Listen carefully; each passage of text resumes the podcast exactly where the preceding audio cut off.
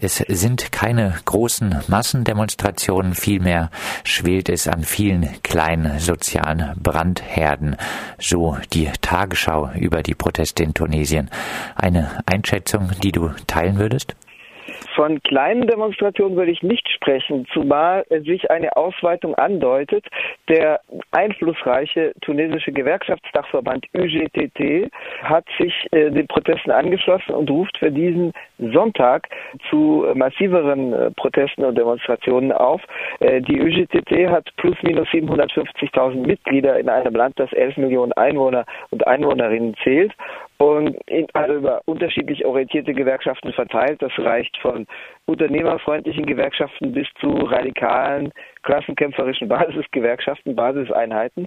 Der Sonntag, also der 14. Januar dieses Jahres, ist nicht rein zufällig der Jahrestag, der siebte Jahrestag des Datums, an dem eine Protestbewegung den damaligen Präsidenten, vor 27 Jahren amtierenden Präsidenten Sin El Abdin Ben Ali ins Exil trieb. Nun rechne ich nicht damit, dass äh, diese Bewegung jetzt eine Regierung stürzen lässt, aber sie zeigt, dass die äh, sozialen Ursachen und Motivationen, Motive der äh, Revolution vom Winter 2010, 2011, der Massenrevolte vom Winter 2010, 2011 keineswegs behoben sind und dass die Eliten äh, bei denen ein, eine massive Rückkehr der alten Eliten zu verzeichnen ist, sich vorsehen sollten, dass äh, eben die, um es pathetisch auszudrücken, die Glut nicht erloschen ist.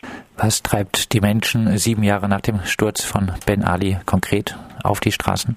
Also zunächst der ganz konkrete Anlass ist ein äh, Gesetzespaket, das im Rahmen des Staatshaushaltsgesetzes äh, zum 1. Januar 2018 in Kraft trat.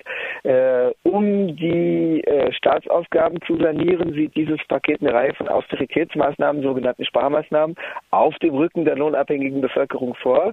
Ein wesentliches Element ist die Anhebung der Mehrwertsteuer um ein Prozent, aber stärker auf bestimmte äh, Verbrauchsgüter. Die Mehrwertsteuer äh, ist ja in vielen Ländern ein beliebtes Instrument für äh, namentlich rechte wirtschaftsliberale, elitenorientierte politische Kräfte, um äh, die Staatshaushalte äh, zu sanieren, ohne dem Kapital weh zu tun. Die Verbrauchssteuer ist ja die sozial ungerechteste Steuer, weil sie äh, einkommensunabhängig, also nicht proportional zum Einkommen erhoben wird und proportional die unteren Einkommensgruppen viel stärker trifft, weil äh, für dieselben Verbrauchsgüter ähm, ja äh, dieselbe Steuer anfällt, egal ob man sozusagen als, als Bettler sein Brot kauft oder als Millionär, als Milliardär. Natürlich wird der Milliardär oder die Milliardärin ein paar äh, Luxuskonsumgüter mehr konsumieren, aber im Verhältnis zum Einkommen sinkt die steuerliche Belastung, je höher das Einkommen ausfällt und wächst sie, je geringer das Einkommen ausfällt.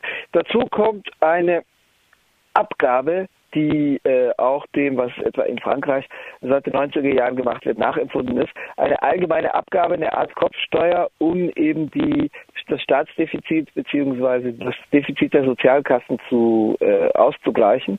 Diese Kopfsteuer nennt sich in diesem Fall Contribution sociale de solidarité sur les bénéfices et les salaires, also äh, Solidaritätsabgabe über die Gewinne und die, die, die Löhne, ähm, die aber wie gesagt eben nicht proportional ist, sondern eine Art Kopfsteuer Steuer, um äh, allgemein die Ausgaben zu, zu kompensieren und insbesondere eben die Löcher der Sozialkassen zu stopfen. Diese Art der sozial ungerechten Besteuerung, die besonders die unteren Einkommensklassen belastet, äh, wird eben als Schlag ins Gesicht der äh, lohnabhängigen Bevölkerung äh, gesehen, die von den Ergebnissen, von den Früchten der Revolution bisher wenig bis gar nicht profitiert hat, wenig bis gar nicht insofern, als die wirtschaftliche Lage sich verschlechtert hat, insbesondere weil in den ersten zwei Jahren nach dem Umbruch von 2011 Investitionen zum Teil abgezogen wurden, etwa nach Marokko verlagert wurden durch internationales Kapital, aber auch durch einheimisches, weil die Arbeitslosigkeit gestiegen ist.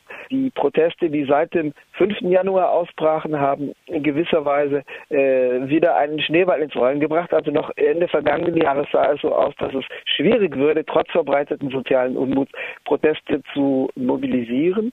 Wenige Wochen vor Jahresende fanden Proteste statt, die sich gegen das damals verabschiedete Amnestiegesetz richteten. Das Amnestiegesetz sieht vor, dass äh, Leute, die unter Ben Ali, dem alten Präsidenten von 1987 bis 2011, Vermögen auf illegale Weise angehäuft hatten, etwa durch Korruption und Geld beiseite geschafft hatten, dass die also wenn sie Tunesien nach der Revolution verlassen hatten, dass sie zurückkehren können, ohne Strafverfolgung befürchten zu müssen. Hauptsache, sie reinvestieren ihr Geld in Tunesien, sie legen es in Tunesien an, aber äh, sie entziehen sich dadurch Strafverfolgungen. Das hat zwar in breiten Kreisen Unmut hervorgerufen, aber Versuche, Demonstrationen dagegen zu organisieren, Proteste sich kristallisieren zu lassen, scheiterten. Es gab also vier parallele Demonstrationen, die zum Teil auch mit äh, Polizeigewalt konfrontiert waren. Aber jetzt scheint eben der, der Ball ins Rollen gekommen zu sein, weil sich da jetzt was kristallisiert, äh, weil da der Unmut sich zusammenballt. Wie reagiert bisher die Regierung auf diese Proteste?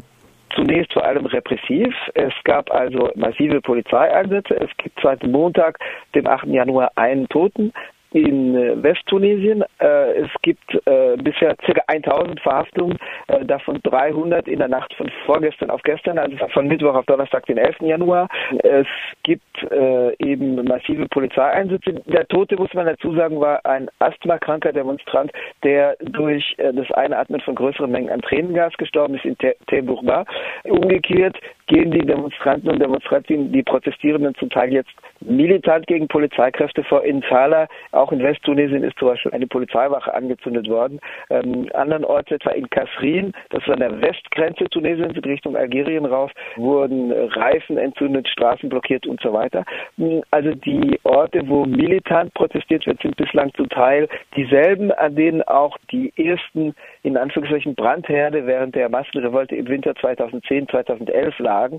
Das nicht zufällig, also einerseits natürlich, weil es dort Protesttraditionen gibt, aber andererseits, weil es auch die besonders benachteiligten mm, äh, Bezirke des Landes sind, also fernab der Küsten im Westen und Südwesten des Landes, äh, außerhalb der, der relativ prosperierenden Küstenregionen. Wenn jetzt aber die UGTT zu den Protesten aufruft, die in den Großstädten stärker verankert ist, also an der Küste, und äh, am Sonntag dazu aufruft, massiver zu protestieren, dann kann das, äh, das, das Phänomen stärker auch wieder in die Großstädte bringen. Ähnliches ist im Winter 2010-11 passiert, als zunächst ab dem 17. Dezember eine Woche lang die, die Städte im Landesinnern betroffen waren, als dann aber ab dem was in Europa die Weihnachtstage waren, also ab dem 25. Dezember, ging das sehr massiv in Tunis los. Man wird sehen, ob das ähnlich übergreifend wird wie damals. Also wie gesagt, ich rechne jetzt nicht mit einem Regierungssturz, aber äh, es wird sicherlich zu einer Rückverlagerung in die städtischen Zentren kommen.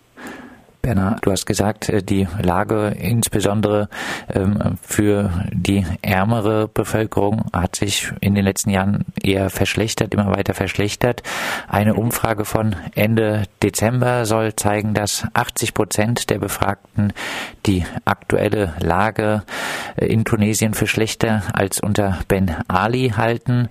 Die Arabellion äh, eine letztlich traurige Geschichte, insbesondere für die ärmere tunesische Bevölkerung?